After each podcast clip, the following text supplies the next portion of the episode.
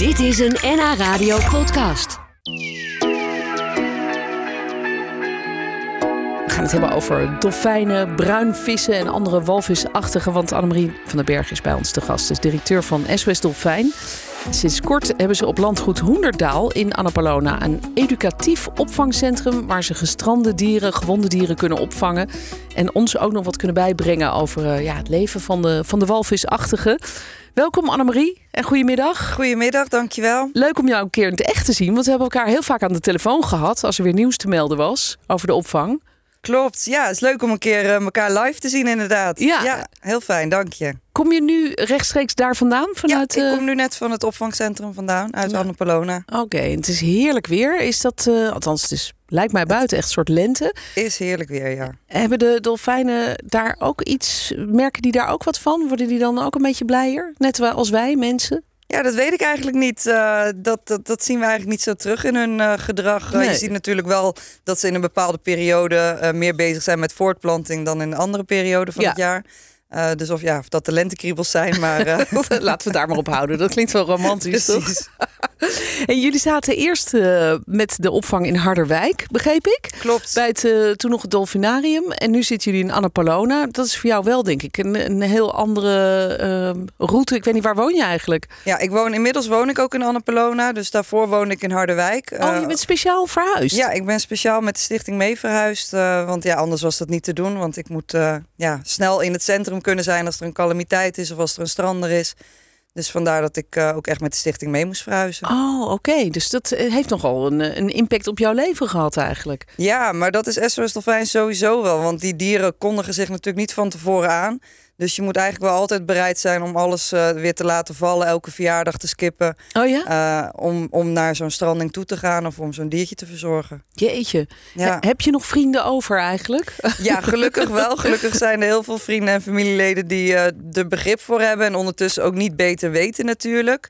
Uh, en gelukkig heeft mijn partner er ook alle begrip voor. Dus, ja, dat uh, moet denk ik wel, want jouw, jouw leven staat echt in het teken van dolfijnen. Ja, het is echt, een, echt meer een soort levenswerk, echt een, echt een passie wat je doet. En uh, ook mijn hele team is gewoon heel erg bereid om ja, langere dagen te maken dan normaal. En ook ja, op onverwachte momenten ingezet te kunnen worden. Ja, en ook om bijzondere dingen te doen. Ik kan me herinneren, de laatste keer dat wij elkaar spraken... toen was de opvang nog niet eens open... maar toen hadden jullie al een gestrande bruinvis ja, opgevangen. Klopt. En die moest 24 uur per dag in het water verzorgd worden. Ja. Ja, dat was bruinvis Neo. Dat was de eerste patiënt die we hebben opgevangen.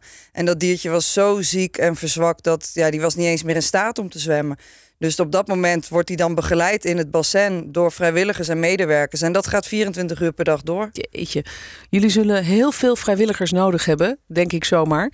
Uh, daar gaan we het straks uitgebreid over hebben. En, uh, en natuurlijk over die nieuwe opvang die jullie hebben gerealiseerd in landgoed Hoenderdaal in Annapolona. Annemarie, uh, zijn jullie eigenlijk al helemaal operationeel? Er is geen feestelijke opening geweest, hè? Nee, we, eigenlijk hebben we afgelopen weekend, of nee, 23 april zijn we open gegaan voor de bezoekers van Landgoed Hoenderdaal.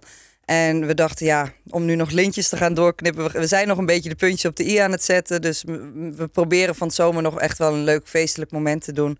Maar we zijn gewoon lekker open gegaan en gewoon lekker ons ding gaan doen. Ja, en het ding doen is dieren opvangen. Bruinvissen, uh, walvisachtige. Zitten er op dit moment dieren daar in de bassins? Nee, op dit moment uh, zijn de bassins leeg. Dat is natuurlijk eigenlijk heel goed nieuws. Want dat betekent dat er geen, uh, geen diertje in nood is nu. Dus, maar ja, dat, wanneer dat verandert, dat kunnen we niet voorspellen. Nee, je hebt je pieper bij je. Dus jij kan elk moment opgeroepen worden? Ja, ja dat kan elk moment gebeuren. Dus dit is ook nog wel de periode dat er nog wel dieren aanspoelen. Dus ja, we wanneer, staan paraat. Ja, wanneer stopt dat dan een beetje?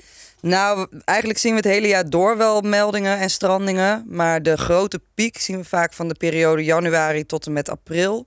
Uh, maar dat loopt ook nog wel eens door tot en met mei. Dus ja, het is afwachten. Ja, in de winter dan, dan heb je meer kans dat de, de dieren verzwakt raken... en dat ze dan op een gegeven moment aanspoelen. Ja, ook slecht weer zal misschien een rol ja. spelen. Het is ook de tijd waarin er heel veel bruinvissen voor de Nederlandse kust zitten. Dichter op de Nederlandse kust. Uh, dus als er dan eentje tussen zit die niet helemaal in orde is, dan spoelen ze ook eigenlijk vrij snel aan. Ja, die opvang is speciaal voor jullie gebouwd daar op Hoenderdaal. Uh, hoe ziet het eruit? Jullie hebben twee bassins volgens mij? Ja, klopt. Het zijn twee uh, relatief kleine bassins. Hè. Je moet het echt vergelijken met ziekenhuisbedjes. Uh, dus geen grote lagune. We moeten die dieren soms uh, elke paar uur vangen voor een voeding of voor medicatie toe te dienen. Dus dat is niet handig als je dan een hele grote lagune hebt. Uh, dus vandaar dat het kleine bassins zijn. Twee, volledig gescheiden van elkaar. Zo kunnen we namelijk ook wanneer we meerdere dieren hebben en er zou een nieuwe patiënt binnenkomen, kan je die dieren gescheiden houden van elkaar. En dan voorkom je dus dat ze weer ziek worden van een ander dier. Ja, dat ze elkaar gaan besmetten. Ja. Dat moet je niet hebben natuurlijk. Nee, dus elke ruimte heeft zeg maar zijn eigen quarantainesluis. En uh, elk bassin is helemaal volledig afgesloten van het andere. Oh, dus je moet ook als, als medewerker, als vrijwilliger... moet je dan eventjes uh, met, met zo'n pakken aan... Ja, je wil natuurlijk voorkomen dat er uh, spulletjes van, van buiten naar binnen komen... waardoor het dier nog extra ziek kan worden. Stel, ah, iemand heeft thuis een zieke kat, dan wil je dat voorkomen. Uh, en je wil natuurlijk voorkomen dat er ziekte van binnen weer naar buiten gaat. Dus mensen moeten door een quarantainesluis waarin ze zich dus omkleden. En ook voordat ze weer naar huis gaan douchen en desinfecteren. Ja, ja. En, en wat voor dieren kunnen jullie daar allemaal opvangen? Want jullie doen natuurlijk uh, bruinvissen. daar horen we vaker over. Die zijn uh, tot, nou, ik denk een meter, anderhalve meter lang. Een soort kleine dolfijnen. Ja, volwassen bruinvis is ongeveer anderhalve meter groot. Vaak zijn het ook wat jongere dieren die binnenkomen. Ik denk dat 90% van de meldingen wel een bruinvis betreft. Maar eigenlijk uh, ja, dolfijnen tot, tot een meter of twee, tweeënhalf kunnen wij uh, opvangen. Dus we hebben in het verleden ook wel andere soorten in de opvang gehad.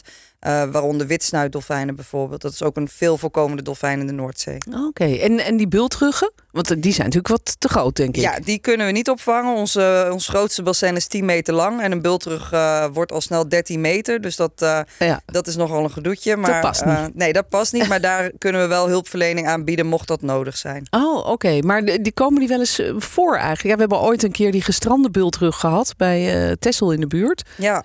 Ja, mensen denken vaak dat er geen walvis in de Noordzee voorkomen. Maar uh, zelfs de bultrug komt sinds deze eeuw uh, veelvuldig in de Noordzee op bezoek. En eigenlijk zien we hem tegenwoordig bijna elk jaar wel een bultrug of meerdere bultrug uh, voor de kust. En die zijn dan vaak vanaf het strand gewoon al te zien. Ja, zie jij ze ook? Ja, je hebt natuurlijk een getraind oog, denk ik. Ja, weet waar je ja, op moet ik, letten. ik let er misschien inderdaad beter op. Maar we hebben een paar maanden terug hebben we nog een dier gehad voor de kust bij Egmond. Die liet zich wat minder goed zien. Die zat vaak ietsje verder uit de kust.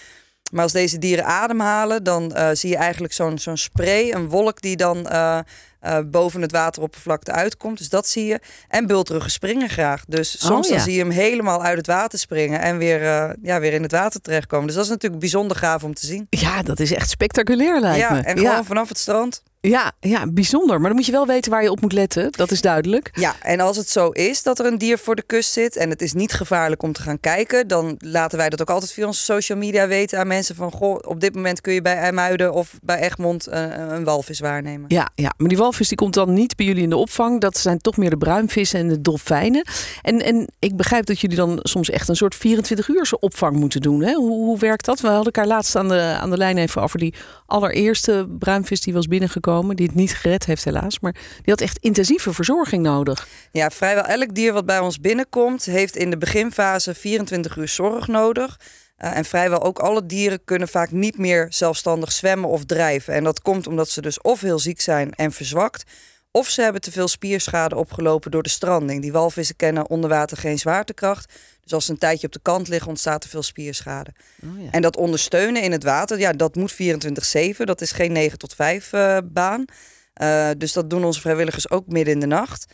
En dat kan soms enkele dagen duren, maar ook wel enkele weken. Jeetje. Ja. Dus dan maken jullie een soort ploegendienst, stel ik me ja, zo voor? we werken inderdaad in ploegendiensten. Dus er is altijd een ervaren medewerker. Die werken in 12 uursdiensten. Uh, dus die hebben we opgesplitst in twee. En de vrijwilligers die werken in drie ploegen, over, verdeeld over de dag, de avond en de nacht. Ja, maar die zitten dus uren in het water eigenlijk. Ja, dus we hebben altijd beestje. minimaal twee vrijwilligers ook uh, per dienst nodig. Want de vrijwilligers wisselen elkaar af. Je kan niet uren in dat water lopen. Het water is koud, het lopen is intensief, dat begeleiden. Dus de vrijwilligers wisselen elkaar om het uur af. Dus je hebt dan eigenlijk al zo'n zeven tot acht vrijwilligers per dier per dag nodig. Ongelooflijk. Ja. En doe jij dat zelf ook nog wel? Zeker. Ja? Ja? absoluut. Je moet wel ook het gevoel blijven houden. En uh, ik kan niet mijn verzorgers uh, vertellen wat ze kunnen verbeteren als ik niet het diertje zelf aanvoel. Ja, en, en over voelen gesproken, hoe, hoe is dat als je in dat water bent en je kunt zo'n beestje ja, voelen, je, je, je begeleidt hem eigenlijk door het water. Ja. Hoe voelt zo'n dier aan? Ja, ik zeg altijd, je kan het beste vergelijken met een rubberen laars een beetje. Het is een, een, een gespannen, gladde huid. En uh, Uh, ja, die dieren zijn heel gevoelig. Dus als wij in de ruimte zijn bij de dieren, dan fluisteren we ook. Uh, ook de hele begeleiding gaat heel voorzichtig. Het zijn hele gevoelige diertjes. Oh, hebben ze hele goede oren? Ja, ze hebben een goed gehoor. Uh, dus harde geluiden vinden ze ook heel spannend. Dus vandaar dat we ook altijd rustig praten. Uh, niet een, een visemmer hard op de rand neerzetten. Het zijn allemaal dingetjes waar ze heel erg van kunnen schrikken. Ja, en zeker als ze nog uh, net bij jullie zijn, kan ik me zo voorstellen. Ja, zeker in zijn het begin. Dan moeten ze nog een beetje aan wennen. Hè. Ze zijn helemaal niet gewend aan mensen. En dan gaan we ze ook nog eens dode vis voeren. Dus dat vinden ze ook heel spannend en gek in het begin. Want ja, dode vis op zee, dat is eigenlijk niet de goede vis. Dus dat oh, eet ja. je niet. Uh, en dus eerst komt er een proces van een soort van gewenning. En als het diertje dan opknapt, ja, dan gaan we weer terug naar een hands-off. En dan proberen we juist zo min mogelijk contact met ze te hebben. Ja, want uiteindelijk moeten ze allemaal terug naar zee, Ze toch? gaan uiteindelijk weer terug naar zee. Dus je wil niet dat ze helemaal dol zijn op mensen. Nee, goed, duidelijk. Hoe ben jij zelf eigenlijk ooit in het werk terechtgekomen, vroeg ik me af. Want ik begreep dat jij van oorsprong vrachtwagenchauffeur bent. Ja, dat is nogal een sprong. Het is inderdaad een hele wijziging. Um, kennissen van mij waren vrijwilliger bij SOS Dolfijn. En in 2006 was het een ongekend druk jaar. Dus ik vertelde net al hoe moeilijk het is dan om zo'n rooster te vullen met zoveel vrijwilligers. En dat lukte dat jaar dus ook niet, omdat ze zoveel dieren hadden. Dus ik werd gebeld met de vraag of ik alsjeblieft de nachtdienst kon komen opvullen. En ik weet dat ik op dat moment nog dacht, nou, ik weet niet of dat wat voor mij is. maar uh, ja, toch gedaan. En uh, die nacht uh, eigenlijk een beetje verliefd op het werk geworden. Ja, wat, wat was dat dan? Dat gevoel nou, van verliefdheid? Wij doen voor de dieren proberen we het dag-nachtritme zo goed mogelijk na te bootsen. Dus s'nachts gaan de lampen ook gedimd. of helemaal uit. Dus ik kwam daar om 12 uur begon die nachtdienst. En ik kwam daar aan op het dolfinariumterrein. En ik kreeg uitleg hoe ik een pak aan deed en hoe ik het diertje moest begeleiden.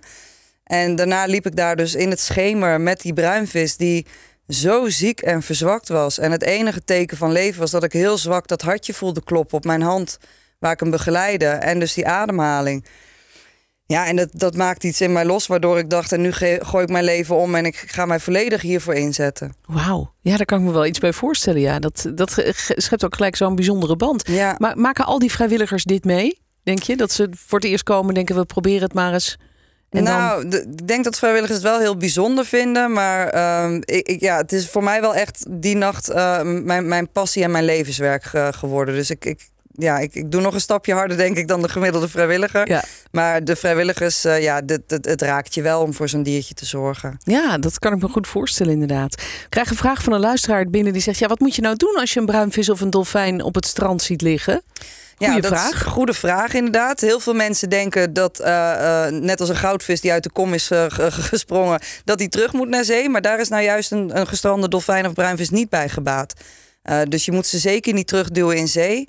zorgen dat het blaasgat vrij blijft. En ja, zo snel mogelijk SOS Dolfijn bellen. Ja, dan komen jullie hem halen. Ja, dan, En, we hebben speciale dolfijnambulance en we hebben een heel netwerk langs de kust. Dus binnen enkele minuten is een van onze vrijwilligers te plaatsen om alvast eerste hulp toe te passen.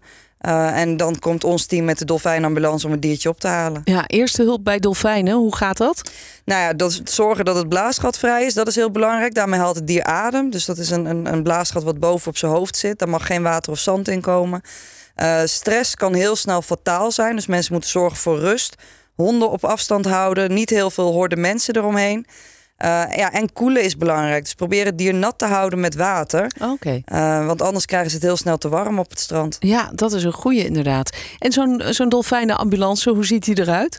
Ja, die is dus helemaal ingericht voor het transport van bruinvissen. En hij kan heel snel omgebouwd worden voor het transport van dolfijnen. Dan moet er een grotere kist in. Maar daar staan jerrycans in met water, uh, emmertjes waar het water in kan, sponsen om de dieren nat te houden, speciale hangmat in een speciale transportkist. Uh, speciale stoelen, zodat er continu een verzorger naast het diertje kan zitten. Um, verbandmiddelen, eigenlijk ja, ja, alles wat je maar nodig hebt in een ambulance. Ja, ja een, een dolfijn met een pleister. Dat zou dus ook nog kunnen. Ja, vaak zijn ze ernstig gewond. Ja. Want voordat ze worden gevonden door mensen, de natuur is hard, zijn er heel vaak vogels of vossen die denken: oh, dat is een lekker hapje. Dus uh, ja, zo, zo hebben ze soms al hele nare wondjes of door de stranding zelf, omdat ze op een schelpenbankje terecht zijn gekomen. Dus ja, het, het, het zijn geen, geen blije dolfijnen als ze op het strand liggen. Nee, nee, nee. En als ze dan worden uitgezet, gaat dat eigenlijk altijd goed? Want die zijn natuurlijk wel even een tijdje uit de wildernis gehaald en, en heerlijk gepamperd met Ja. eh kant-en-klare visjes. Ja, maar dat gaat eigenlijk heel goed. Dus eh, eigenlijk nadat de dieren een beetje beginnen op te knappen, dan begint ook de voorbereiding daarvoor. Dus dan eh, laten we ze ook weer wennen aan het liggen in die transportkist. Krijgen ze ook weer levend vis gevoerd. Hè? Dus, Oh ja. Zodat ze lekker dat jachtinstinct geprikkeld houden.